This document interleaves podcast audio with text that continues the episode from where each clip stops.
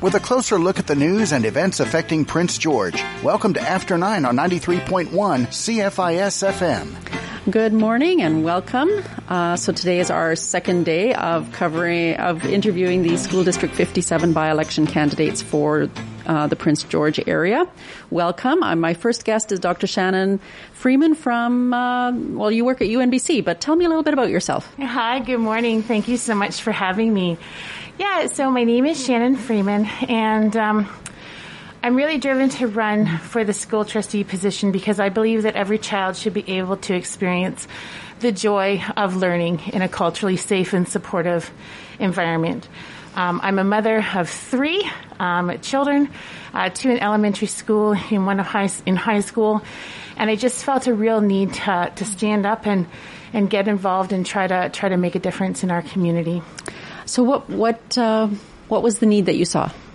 Yeah, so I've been following what's happening um, in the media, and uh, I read the special advisor's report, and a lot of what I read in the media and I read in that report really struck home for me um, with the only experiences that I've had as a parent um, of three children. And, you know, education is so important.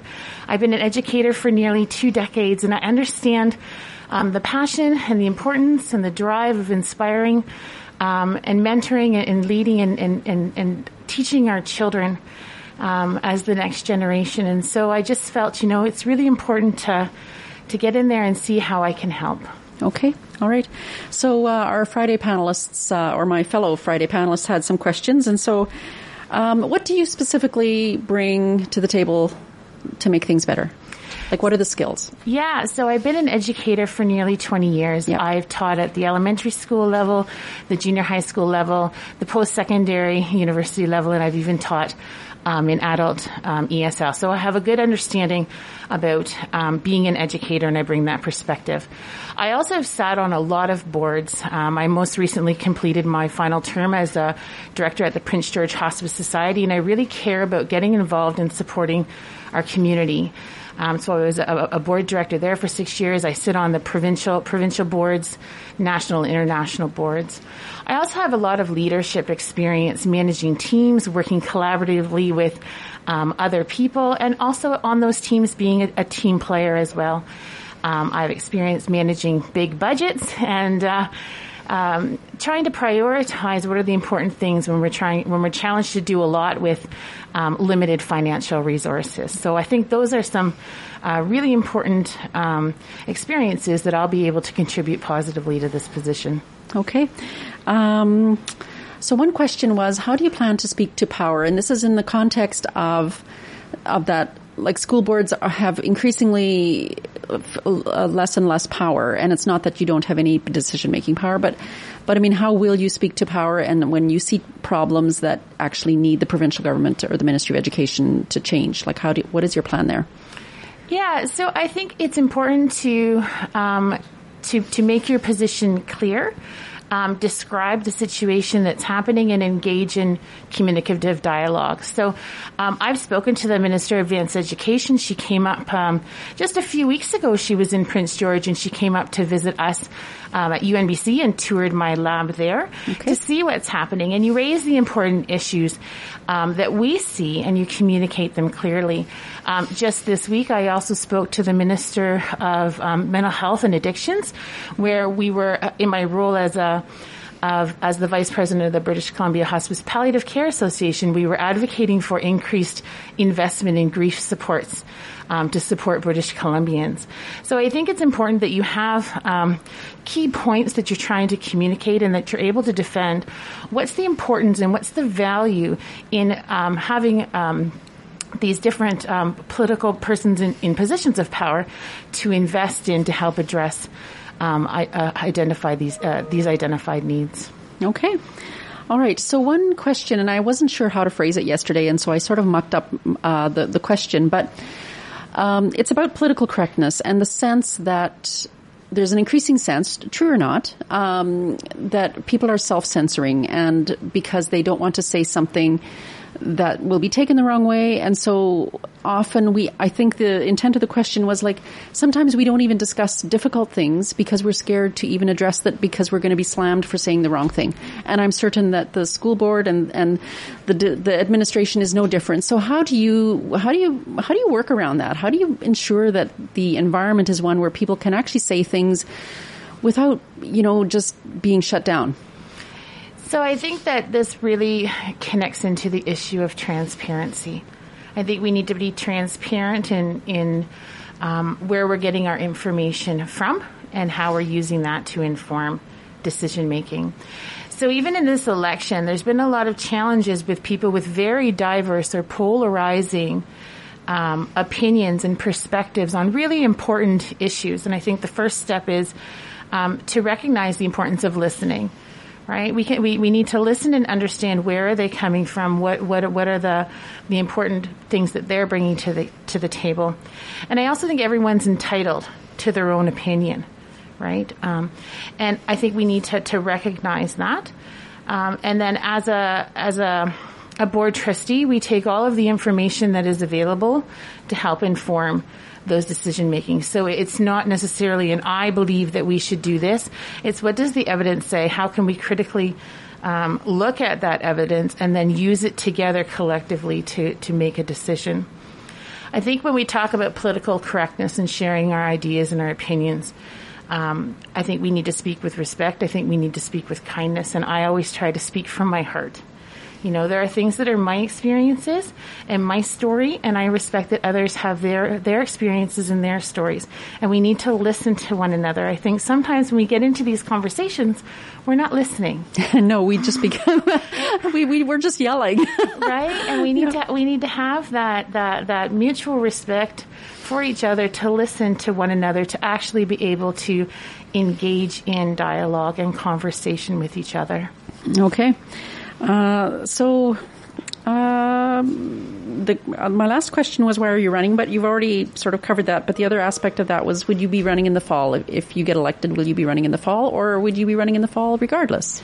Yeah, m- most definitely. I think it's important that um, we bring stability um, to our school board and to our um, to our trustee positions. I think there's the last few years have been really really difficult, both for the the school board um, for our teachers, for our staff, for our students, and for our community. There's been a lot of turnover. We're faced with staff shortages. We're faced with COVID. We're faced with increasing um, challenges um, with, with, with, mental health and well-being. Um, so I think that it's important when we think about our school board and decision making um, that we think about it in the long term. We think about people who are really going to commit to make a difference. And, and there's a lot of challenges that we're facing as a school district and they, they're not overnight easy answers. They're not easy solutions. There are things that we can do in the short term, but we also need to look at more longer term how we can achieve a lot of um, these more more um, difficult difficult things to address. So I think there's things we can do in the short term, mm-hmm. um, so that this by election and, and, bringing the right people in is really important. And then I also think about this position um, in in the long term. Um, we need to build a team. You know, we need to build a team of people who will work together, who will work collaboratively together as trustees build the relationships with our communities, with our with our staff, with our teachers, with our students, um, and really um, open those lines of communication. Okay, so.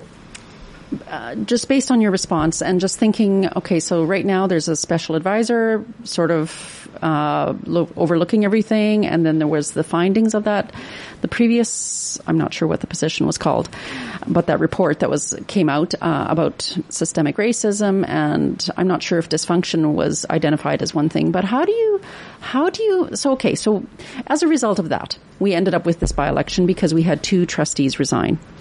Um, and I know that the public, a lot of the public, is like a lot of people that I talked to, were just like a little bit flummoxed. Like how, what? So we had two people of color resign and and the was it was and one of them was the chair and it's like okay so what made what made them resign and I know that they've done a few interviews and so we have a little bit of insight but I mean we have an entire senior administration that is still there So, how do you plan to? It just seems to me that there's something still not set right there. Um, so, how how can you, as a board, begin to address the the findings of the of the report um, with the same people that have been there for like a long time? So, it's a bit of a complex question, but how do you address something like an issue that has been a long, there a long time, obviously, and with the existing staff who may or may not be, well, you know, they might say they're welcome to change, but, you know, haven't yet. So my first question would be what progress has been made on equity, diversity, and, and inclusion training. That's one of the recommendations, and we need to equip people with the tools and the and the resources to be able to to champion that change. So that would be my first question: What progress has been made? Um, because we don't know.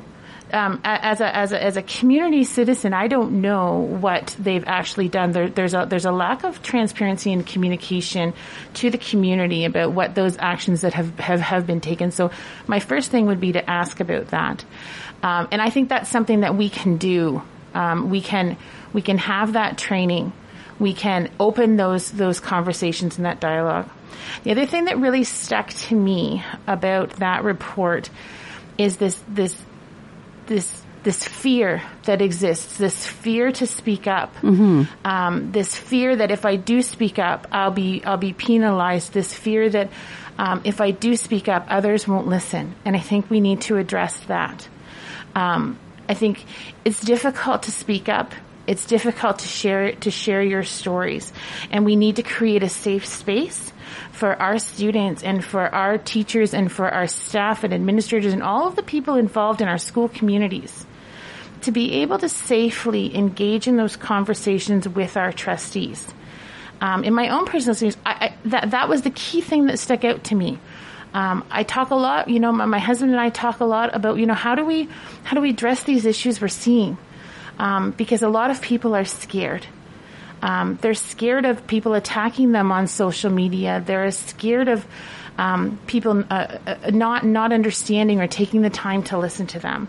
So I think we need to create that safe space, and I think those are two things that that that, that are important to do and feasible and possible to do. We need to open those conversations. We need to open that dialogue um, with our communities and our school trustees. So um, as some of my, as a few of the guests yesterday, the, the candidates were mentioning yesterday, uh, we've had, um, gosh, we've had an, the, the superintendent position has been a, a bit of a revol- revolving door, and right now we have an interim superintendent. Um, what is going on there, and like, how do we, like, there's obviously something not right. Um, so, how would you address that? Yeah, I, I, think there's a lot of questions that we have, and I don't think we have all of the information. I don't think we have all of the pieces of the puzzle about what's happening. I think transparency and communicating those things to our community is, is, is a big challenge, and, and we need to know more about what's going on. So some of those tough questions, you know, it's difficult to answer without all of the information in front of us. Mm-hmm. Yeah. So one thing um, that I have sometimes wondered about is is like who. I'll ask it this way: Who do you think is the biggest stakeholder? Who who is the person or the group of people that you are most answerable to as a trustee? I think that the, the the people we are most answerable is to our to our to our children, to our students, to their families, and to our community. A school board is, is here to support our students to be the best that they can be, and we need to um, equip our our school staff with the tools and resources necessary to be able to support all of our students to be the best that they can be in a culturally safe and supportive environment. And when that doesn't happen, how do you deal with that? Well, again, I think we need to open those lines of communication so that we hear when that doesn't happen. Um, on my blog, I've written a lot about busing. That's a huge issue. Oh, it's huge. It's yeah. huge. And I don't understand why it's not being addressed and addressed in a timely manner. We have safety issues on our on our buses. Why are students being told to sit on the floor because there's not enough seats on the bus for them? Where's the action on that? I don't know. And I, that, that's one of the biggest questions I would want to find out. Where, where, where is the review of the busing? Why don't we have a, a full size wheelchair accessible bus so that we are inclusive of our students? So that students who, who need some accommodations are able to travel on school activities with their class and not forced to ride on a bus by themselves. Okay. Why are our students, some of them, being asked to walk two, three kilometers in the dark on these rural rural roads um, by themselves? Like, though, these are safety concerns and really important issues. And so, busing is one of the big ones for me. Um, where I would start to ask those questions because we don't have all the information. I don't have all the information about how the, the, the school board currently is making those decisions, but I would certainly want to find out. Okay. Well, thank you so very much for coming in, uh, Shannon, and I wish you all the best.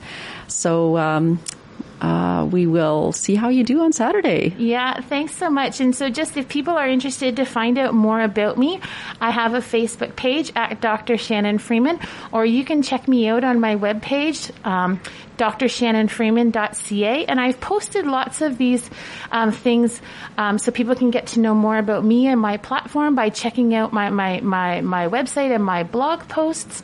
There's more information about busing or the importance of innovation um, and, and supporting our and supporting our students and, and success in our in, in our in our school staff. So they can find out all more about me um, either on my Facebook page or on my website. So thank you so much. Thank you. All right, we'll be back after this break with Brian Trotter. Throughout your life, the information you need to thrive and survive continually changes. Tune in to 93.1 CFIS FM, Tuesday afternoons at 1 for Senior Moments.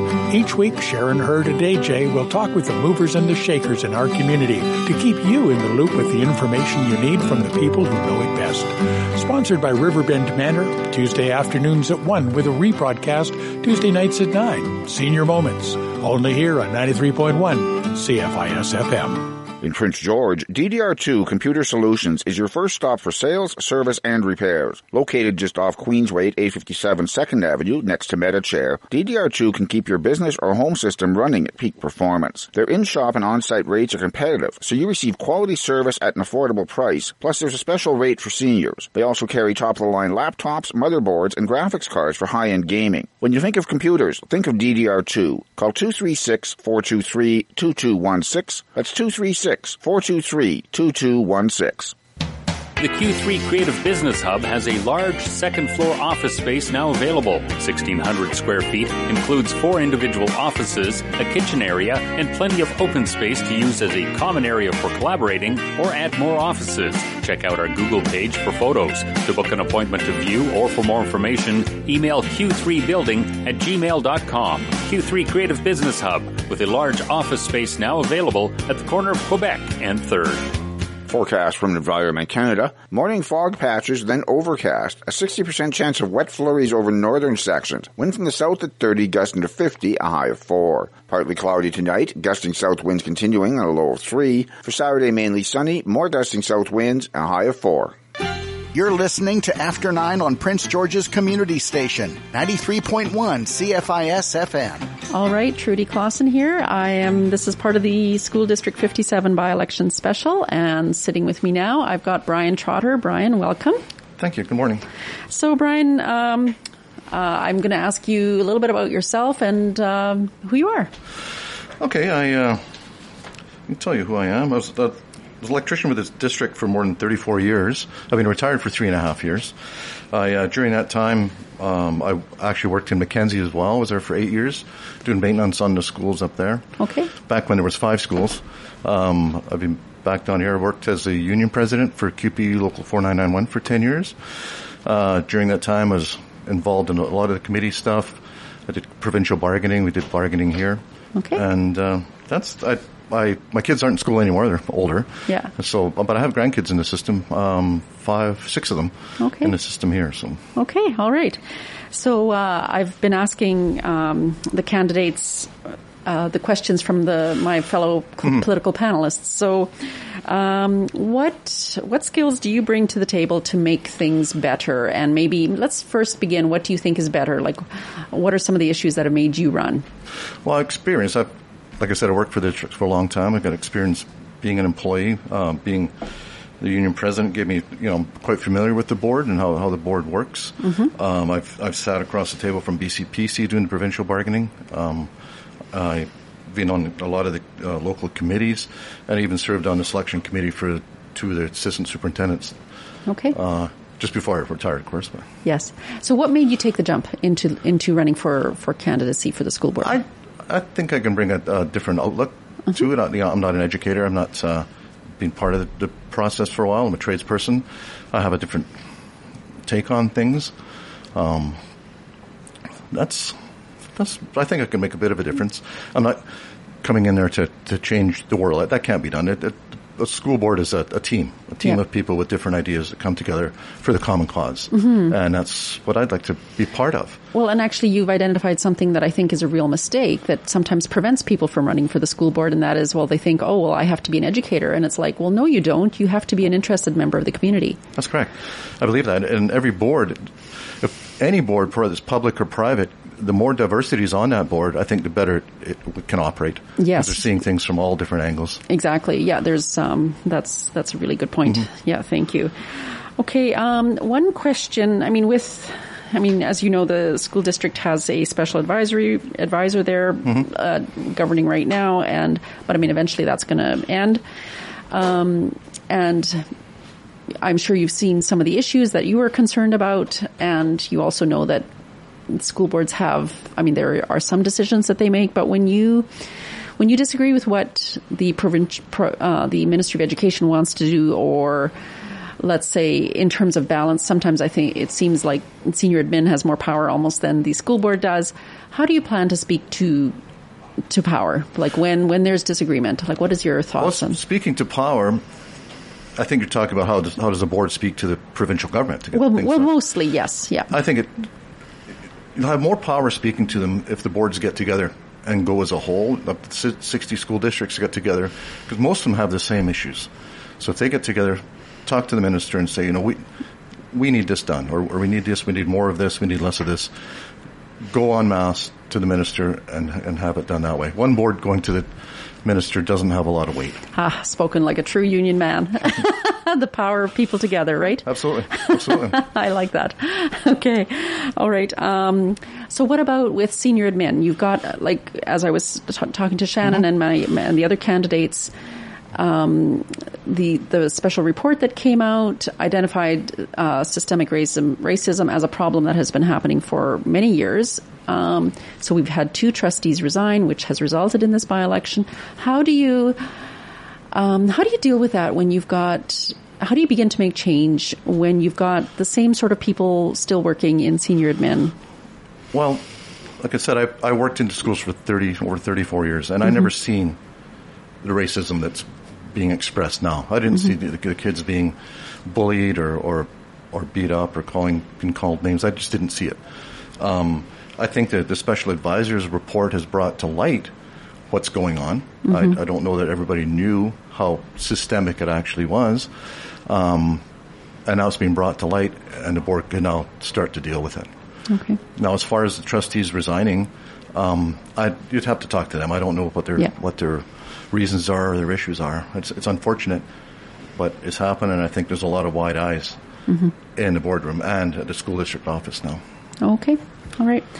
So um, the other, uh, the third question I had from from our panelists was, um, how do you how do you deal with um, the feeling of political correctness, especially when you're having to deal with difficult issues, and if people won't speak their mind, if people feel constrained by, oh my goodness, I might say the wrong thing and I might be ostracized, and you know, how do you deal with that? Well, that's got to come back to respect in, in in the boardroom or in a meeting room, and people have respect. Just because I say something, I'm not trying to be disrespectful, but it could come across as as, as being racist or sexist, and it's maybe not meant that way. Not everybody is uh, a politician, so when they're tr- when they're trying to get something across, it may sound off. And uh, I think when, you do Or not politically correct. or not politically correct. That's right, and you should you should have some open mindedness and not be jumping up and saying, you know, I'm offended by this, I'm offended by that. Uh, the whole world is offended by everything nowadays, and it should give, a person a little leeway. Like I said, not everybody is a polished politician. Oh, that's a good point. So, what is your main focus that you that that you hope to change? Like something that you think that you, Brian Trotter, mm-hmm. as particularly would like to see change? Uh, the communication between all all stakeholder groups needs to be better. I feel that a lot of in the in the past, everything's played out in social media, in the newspaper. Um, the communication needs to be there, and if people need the questions answered, they need the questions answered. Um, I'll be asking questions. I don't have questions to really answer. There's a couple things I'd like to find out, but that's about it. But I also would like to see the proof. I don't want, say, a school wants to paint their staff room green, and the board says, no, you can't because staff rooms have to be blue.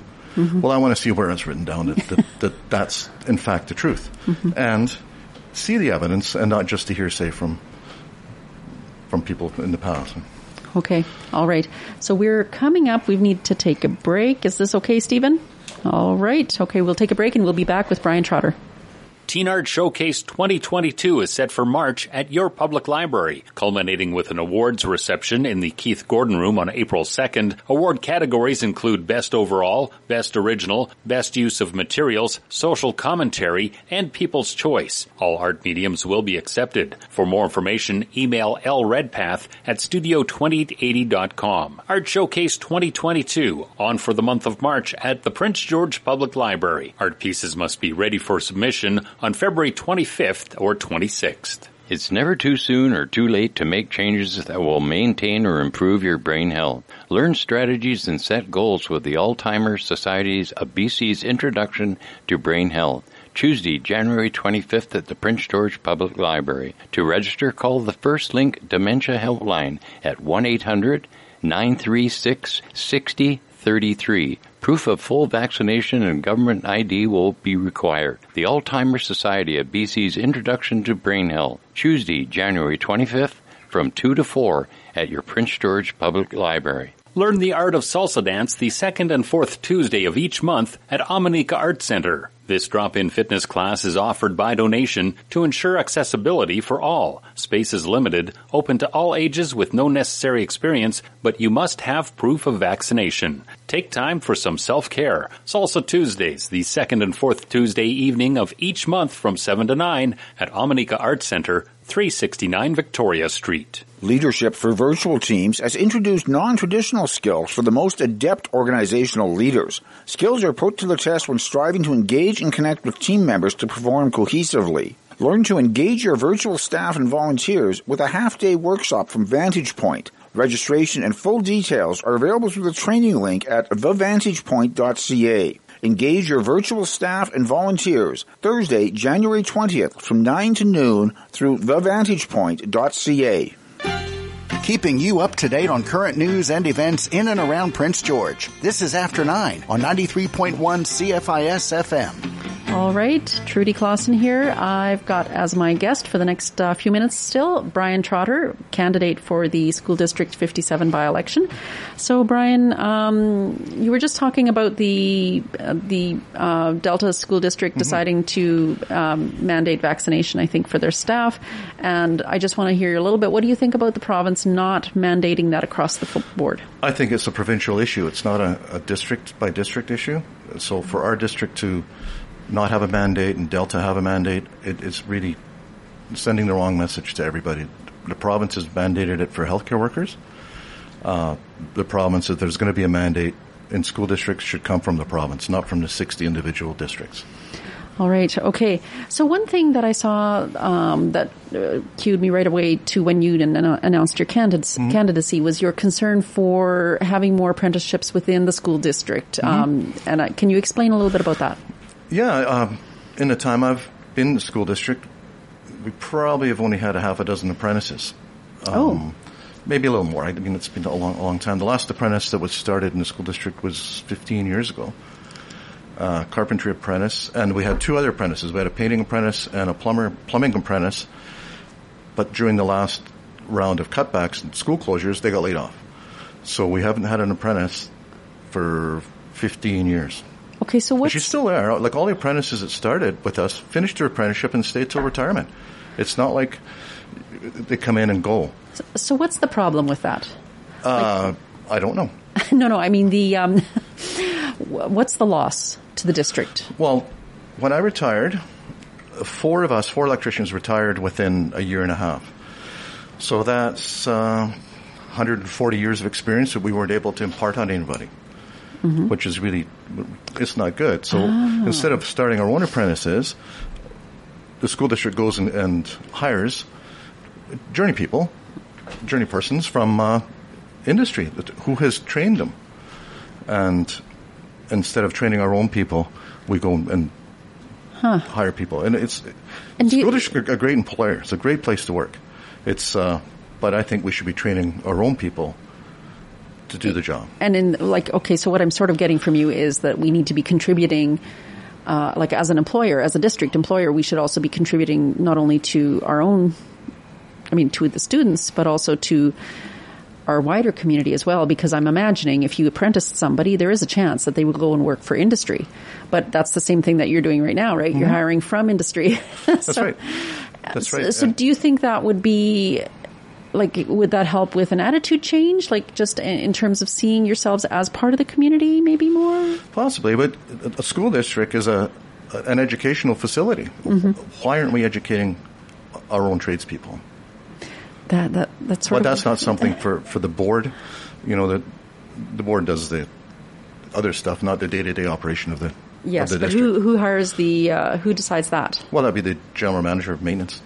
okay so that's it's that that's the chain of command they're coming Yeah. from the superintendent down right, right. Right. decision making there okay all right um, Now, I've presented this to the board, three different boards, about the uh, lack of apprenticeship training in, the- in the district, oh, okay and. Um, nothing happened No, no, because the decision's made at you know in, Yes. in the maintenance department. It's Yeah. not made by the board or, or the superintendent. Okay, all right. So, um, uh, you said you had some kids still in the system. So Grandkids, yeah. grandkids, yes. Uh, so, what are what are some of the concerns that you're? I guess this would be your kids. What are some of the concerns that you're seeing f- through them from just general things in the schools? I haven't heard much from them about. They're all quite happy in, in the schools. Two of them are in high school in Duchess Park, Mm-hmm. and four of them are still in elementary school. And They uh, they're getting along fine. Okay, all right. As you've been uh, talking to people, I mean, it's hard during COVID, but may but uh, so how are you? How are people reaching out to you? And, and have you got a Facebook page or a website? I have anything? a Facebook page. It's uh, Brian Trotter for school trustee. Uh-huh. It's been up since about for a month. Yep. It'll probably come down on Sunday or Monday. Yeah. Okay. And what kind of concerns are people bringing to your attention? I haven't there? had a lot of concerns. Uh, mostly, I've been, uh, it's been the media reaching out to me Okay. to speak to. I've spoken to the DPAC chair. Okay. She has a couple of concerns um, that I'd like to look into when if, if I'm elected. Yep.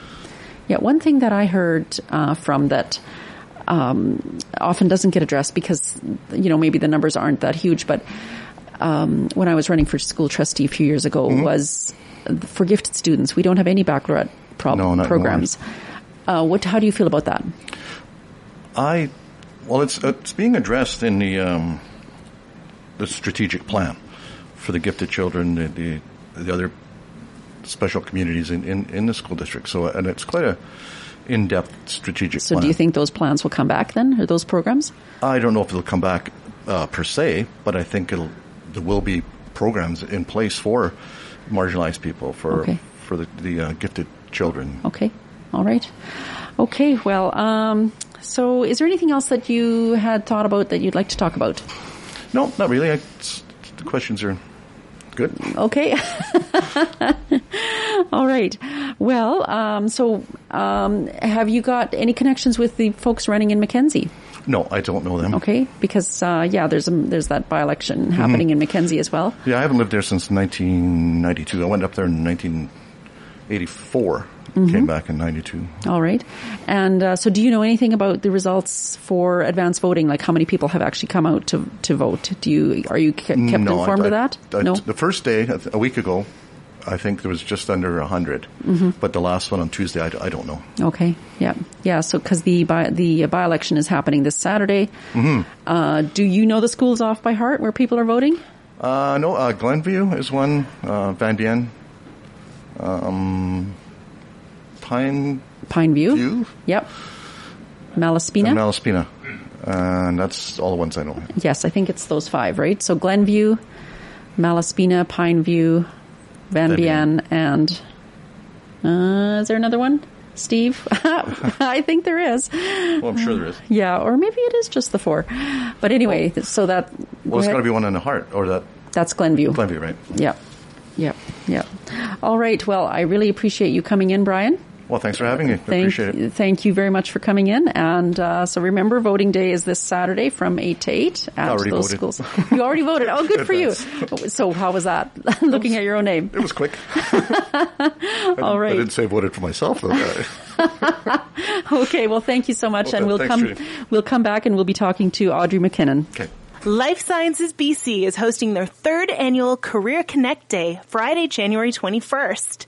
This full day event will help connect life sciences companies and organizations from across the sector with university and college students and STEM job seekers. For full details and to register, click on the Career Connect Day link through the events calendar at lifesciencesbc.ca. It's Life Sciences BC's third annual Career Connect Day, Friday, January 21st from 9 to 5, presented by BioTalent Canada through Excel Events. School District 57 has issued a notice of election by voting for the Prince George trustee electoral area. General voting day will be open to qualified electors on Saturday from 8 to 8 at Glenview, Heritage, Malaspina, and Pineview Elementary Schools, as well as Van Bien Training Center. There is no need to pre-register, but you will be required to produce two pieces of identification as proof of residency and identity. Full details of the School District 57 by-election process and rules are available at sd57.bc.ca. The BC Schizophrenia Society has launched its Cannabis and Mental Health video. The video centers around questions regularly asked by youth across the province about cannabis, including the impact of cannabis on the brain and how it may affect those at risk of developing a serious mental illness. Visit bcss.org to watch the Cannabis and Mental Illness video. Go through the resources and find out how you can help share this information with the youth in your life. Forecast from Environment Canada for today overcast, wind from the south at 30k gusting to 50, a high of 4. Tonight cloudy, clearing after midnight, gusting south winds continuing, a low of 3. On Saturday mainly sunny, more gusting south winds, and a high again of 4. It's after 9 on Prince George's Community Station, 93.1 CFIS FM. Good morning. So uh, we are we've got our last candidate on the line uh, for the School District 57 by-election here in Prince George. Welcome, Audrey McKinnon. Hi, Trudy. Hi. So we we may never meet. yes, I uh, unfortunately wasn't able to come into studio today. I just Oh, fell, fell ill and uh, just recovering at home. So, well, I'm glad to hear you're well and well enough to uh, be talking to us. It's I, yeah, of course. this is an inside joke. We've tried to meet a few times, and it's like every time something comes up. I know it is. It has been a challenge to get together with you. I think whenever we find the moment, we should grasp the opportunity and make it happen. yes, yes. Um, every once in a while, I think I see her, and it's like I'm not sure if that's her. And then I'm, you know, uh, anyway, anyway. Welcome, welcome, Audrey. Thanks for coming on. Um, so I'm going to ask you a little bit about yourself first. So what can you, what do you want to share? Oh, there's. I, I never know where to start with that question. There's a lot to tell you about myself. Um, I'm a I'm a parent of a, a student in, in School District 57. Um, my son goes to one of the awesome schools here. Um, I'm also a communications specialist um, at the BC Financial Services Authority, and I've worked at a few different institutions in Prince George as well. And a lot of people probably know me from uh, when I was uh, a journalist and broadcaster at CBC Radio. Um, I mean, that's a, that's a basic rundown, That's but I can I tell you you anything you want to know about me if you've got specific questions. Okay, so you're not doing the broadcasting with CBC anymore. Uh, no, I left CBC about three years ago. Okay, well that Yeah. explains it because I was like, it's her. No, it's not. It's her. Okay, well that very good. Ah, yes. yeah. Okay, so um, all right. So then I'm going to ask you one of the like. So I had four questions from my fellow political panelists here Okay. at CFIS, and so my first question is um, from one of them is what brings what do you bring to the table specifically to Im- make improvements? what do I bring to the table to school to the school board to make improvements? Um, well, for one, you know, as a parent, I bring that perspective, and I think that's really important. Um, I know what it feels like to have a kid in the school district right now, um, and some of the the really great things about that, but also some of the challenges. And um, I think that's the other thing that I bring uh, to the school board is, um, you know, with my background as a journalist and my personality, the kind of person that I am, um, I always look a challenge in the face. Um, I always go straight for straight for the problem and and look for solutions. I'm I'm somebody who is able to listen to a lot of people, understand a lot of different perspectives, and try to put those all together to come up with some kind of solution that's going to get to the root uh, solutions. So. Um, some of the ways I want to apply that are, um, you know, when we look at the issues of systemic racism that we saw come out from the special advisors report, um, and also, you know, addressing things like transparency in the school district. Because as a parent, I really don't feel informed, um, and I, I, I recognize that a lot of parents are feeling that way as well. And I want to make sure that um, parents are informed about what kind of education their their children are getting, how safe schools are. Um, you know what the current situation is, and and able to make proactive decisions about, um, you know, sending their kids to school and um, and and things like that. Hmm. Okay. So, uh, just speaking of the special or the the report uh, that found systemic racism, how do you like? And this is a question that I've asked most of the candidates, um, and I haven't framed them all the same way, but. Um, How do you how do you plan to deal with that? Like because what we have here is we have two trustees who resigned because of that report, um, the, because of the findings. But we have um, we have the same senior admin uh, in place that were there when all of this stuff happened. Um, so, what do you think is the sense uh, among admin, and and how can you change something that needs to change when you're dealing with the same people? Um, we definitely need to have some some strong voices in there, and I think um, you know Trenton Truro has offered a lot to the conversation, um, and I'm I'm sad to see them them go. But I think uh, my understanding of the resignation was not just because of the report, but um, because of uh, you know what the report indicates and what they were already experiencing, which is is racism within that environment. Um, systemic racism, as far as we can tell from that report, um, and you know from these resignations, it it goes all the way down the chain. And and I've seen this as well. Um, my son is racialized, um, and and he's experienced racism throughout his education since he started kindergarten. So how do you how do you change that? Yeah, I'm getting to that. Um, so, uh, first of all, that report comes has a number of recommendations that we need to prioritize, um, and we need to make sure that we're not burying this. We're not putting it as a you know last minute thing or only doing it piecemeal. We need to make sure that we're looking at every single aspect of those recommendations and putting those in place. It's a really high priority. I know personally what it means when somebody a, a child is going to school and they're not getting or they're facing racism in their day to day life. Um, and I know that that can impact people along the way throughout the. If you've got staff in the school district, if you have members of the board who are experiencing it, um, and and we have 30% of our students, and really that's the crux of it. 30% of our students are Indigenous, um, and and we can see in the learning outcomes that they're also struggling with it. So.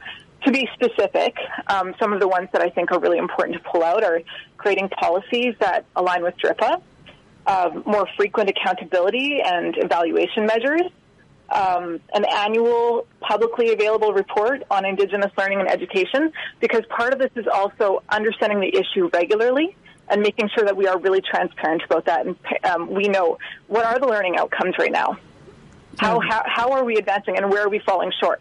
Because we need to be able to look at all of those things in order to decide what the next steps are to resolve them. The other part of that is, is sorry, there's so much to say about this, but the other part of that is also building stronger relationships with um, with the First Nations, with the rights holders of, of the school district. Um, so, so I think that's something that really needs to be worked on, and that was also pointed out in that special advisors report. So we know that the graduation rates for Indigenous students are significantly lower than, for, than for the rest of the student population.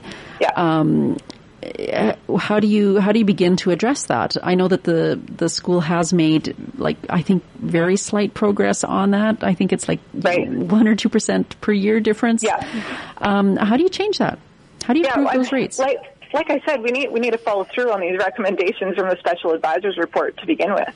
Mm-hmm. Um, but you know, I've, I've been speaking with, with stakeholders throughout the, the election as well, and um, we need to be able to, to do things like say what's happening with the, the spending on Indigenous education funding.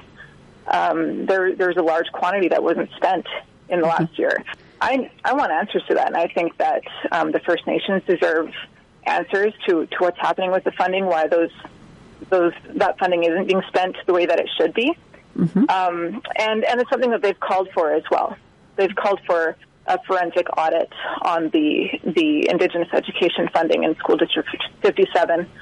Um, and that's something that I'd be advocating for as well. I think we start with, I, I always start with information. Mm-hmm. Let's, let's get a proper lay of the land. Let's talk to the right people. Let's make sure that we're really having conversations in good faith with um, the First Nations.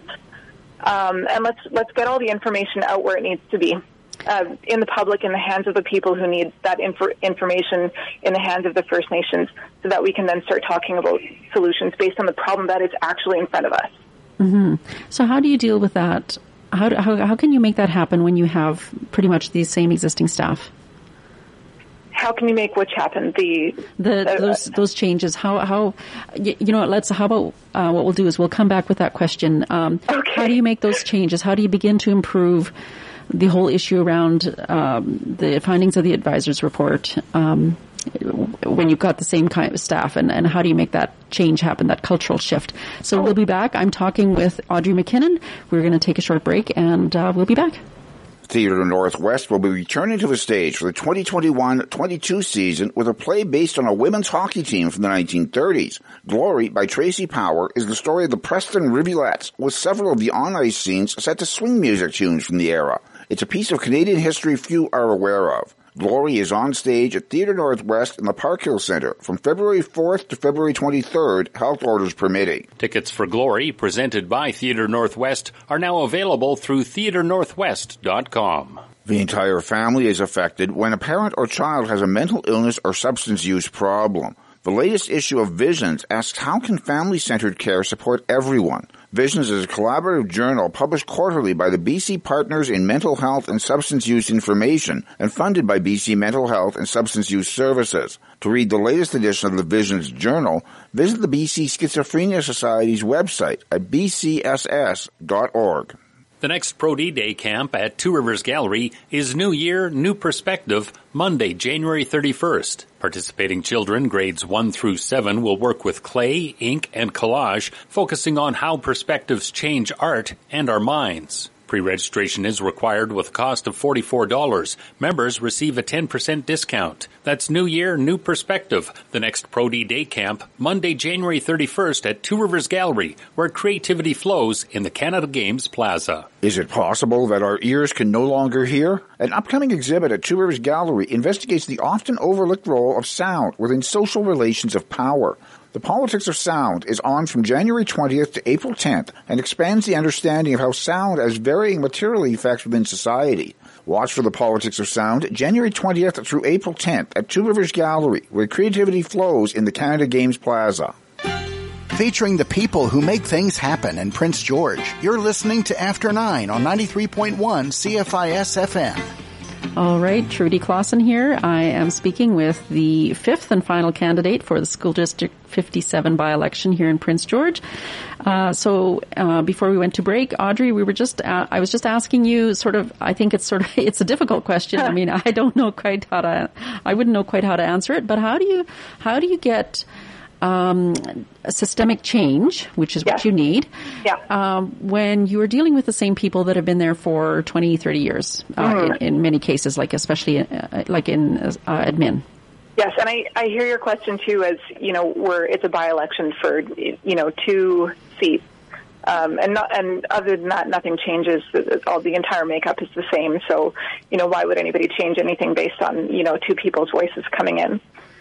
but um, hey, it's an uphill battle, and I'm used to those. So um, no, I think it's about facilitating discussion and and bringing new ideas to the table. And the way that I look at any problem, especially the most challenging ones, is like I said, information first, but then I look for what barriers are getting in the way. So I always go into something with the belief that, um, you know, and the assumption that um, the people who are, you know, running things or, or doing whatever, they're they're doing it from, you know, a place of of wanting to do what's best. Um, and and for some reason, something's getting in the way of that happening. Um, mm-hmm. And you know that's that's a fact. That's that's based on that special advisor's report. So I can confidently say, you know, something's not working here. Um, so I, I think it would be about just getting in there and and bringing some new perspectives, um, asking the right questions. What mm-hmm. is getting in the way of you doing this? Why, why, why is there any resistance to this idea, or what kind of barriers are, are, are, are blocking you from, from moving forward on this? And let's remove those barriers. All right. So, along with that, then how do you? So, one of my one of the questions that the panelists had was the specter of political correctness, and you can frame it any way. Right. You can also claim, frame it as people are afraid to say what they think because they're going to be slammed for not saying the right thing, or oh my goodness, you're that's so offensive. Like, how do you welcome? How do you get people to get past that fear right. and let them know that you're actually in, really interested in what they have to say, regardless of them saying it maybe not quite right? Yeah, relationship building. Um, you know, I've had lots of difficult conversations with people where, you know, somebody's even said something that's flat out racist to me and and I've been able to to have that conversation and say um, you know I get that what you just said probably came from a place of of goodness for you, but the way that it came across is not. And I think it's really just about conversation and dialogue. And um, you, we're all people, we're all human beings, and we're fallible. Um, we don't always get things right. Um, and and I'm the same way too. I'm not perfect. Um, you know, some of especially perspectives that I held, uh, you know, ten years back, um, aren't aren't the same perspectives that I hold now. So, um, I, I really just think it's about relationship building, mm-hmm. um, and and seeing people as as human beings, um, even if they're taking a perspective that you know maybe isn't conducive to, um, you know, what I see is doing the right thing. Well, what I know is doing the right thing. I'm, I'm going to be confident about that because I know the right thing is to make sure that all um, students in School District 57 have equitable access to education. That is the tenet of, of public education. So, um, you know, whatever we need to do to have those kinds of conversations and break down those barriers um, even if it's somebody being worried about about having a conversation with somebody who's going to hold them accountable. Um, you know, I'm not going to go in like a you know bulldozer, um, and and I think there's a lot of value in in just having having conversations and, and taking your time with people to to understand their perspective and and finding a way to to get onto the same page from there. All right. So um, another question was, how do you plan to speak to power and um, I mean, that includes the Ministry of Education, but also yeah. I think I, like, I often got a little bit the sense that, that there's a bit of an imbalance of power between the school board and senior admin. So how do you plan to, um, address those, those issues and how do you plan to speak to the Ministry of Ed? Um, right. or, you know, senior admin when you see that, hey, wait a minute, things are not going the way we wanted yeah. them to? Well, um, I mean, if if you know me at all from from following me on social media or uh, personally or professionally, you know that uh, you know I'm direct, I'm honest, and and I I say what I mean, um, and and the role of the board is to hold the, the administration accountable. So, um, and and to, to draw that bridge between administration and, and the students, and to make sure the accountability is to the students at the end of the day. The, the board is a, a bridge for that.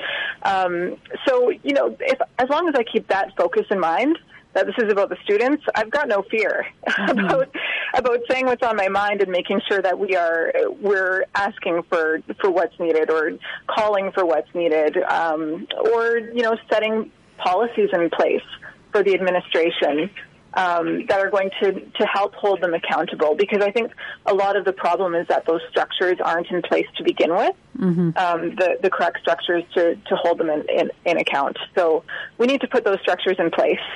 Um, and and uh, and I think that goes all the way through. It, it's from you know communications policies um, to you know funding, and, and there's a lot of things that we need to look at and say, okay, are, how are we actually um, you know, making sure that we've got something in place so we're not trying to do this from scratch every time and not kind of piecemeal handling these issues. Mm-hmm. Um, let's let's pick a direction and and and let let everybody know what it is because I think that helps. That can be helpful for the administration as well when they know that um, you know this is the goal. I think that that really pushes people to or drives people to do better by doing that. Um, so I think there's a number of different levers we can pull. Um, and in communicating with, with the Ministry of Education, um, there's a lot of advocacy that needs to happen there as well, and making sure that, that students' voices are heard, um, that the needs of this school district are understood because it's very different here than it is down south. Um, and um, you know, I'm, I'm a communicator. I'm a journalist.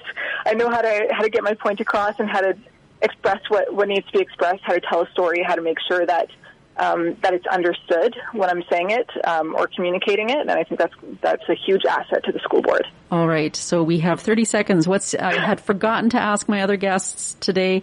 Uh, what's your most favorite or most influential book? oh my goodness, you asked me that at the very last minute. I am not sure what to say. Uh, oh, you know what? I read a really great book recently, The Break by Katherena Vermette, and I recommend it to anybody. It was an excellent book. It was on Canada Reads uh, for CBC a few years back. Awesome. Good. Ca- well done. Okay. All right. Well, um, so. oh, what era would you like to live in? If you... What era would I like to live in? Yeah. Oh my goodness! Wow, these questions are great. um, okay, I feel like I need like thirty minutes to think about this. I know. You know, the the the guy, the people yesterday all said sixties, and it's like, oh my goodness! You know, I wasn't Everybody even born the then. Yeah. I've, you know what? I've been really I've been really into the thirties lately because my friend is is um, having a birthday party, and I honestly not, I'm not sure if it's going to happen with Omicron, but um, we're doing. They were supposed to be doing a murder mystery set in the thirties, and so I was looking at all the, the fashion and the clothes and stuff. And I think the 30s would have been a very interesting era to live in. all right. Well, thank you so much, Audrey. Um, and uh, best of luck on Saturday. And just a reminder to all of our listeners, the uh, voting places are Heritage Elementary, Glenview Elementary, Malaspina, Pineview, and Van Bien. Uh, thank you for joining me. We'll be back next week. Thanks. After Nine is a daily presentation of CFIS FM. After Nine is produced by Alan Wishart, Echo Wiley, Trudy Clausen, and Rez Krebs. Executive producer is Reg Fair with technical assistance from Stephen Smith. Additional contributors include CBC News and the National Campus and Community Radio Association. Theme music is by The Ebbs. For a rebroadcast of today's program, check out the podcast link at cfisfm.ca. To provide feedback or suggestions for the show, please email cfisfm at yahoo yahoo.ca. You're listening to CFIS FM Prince George, a not for profit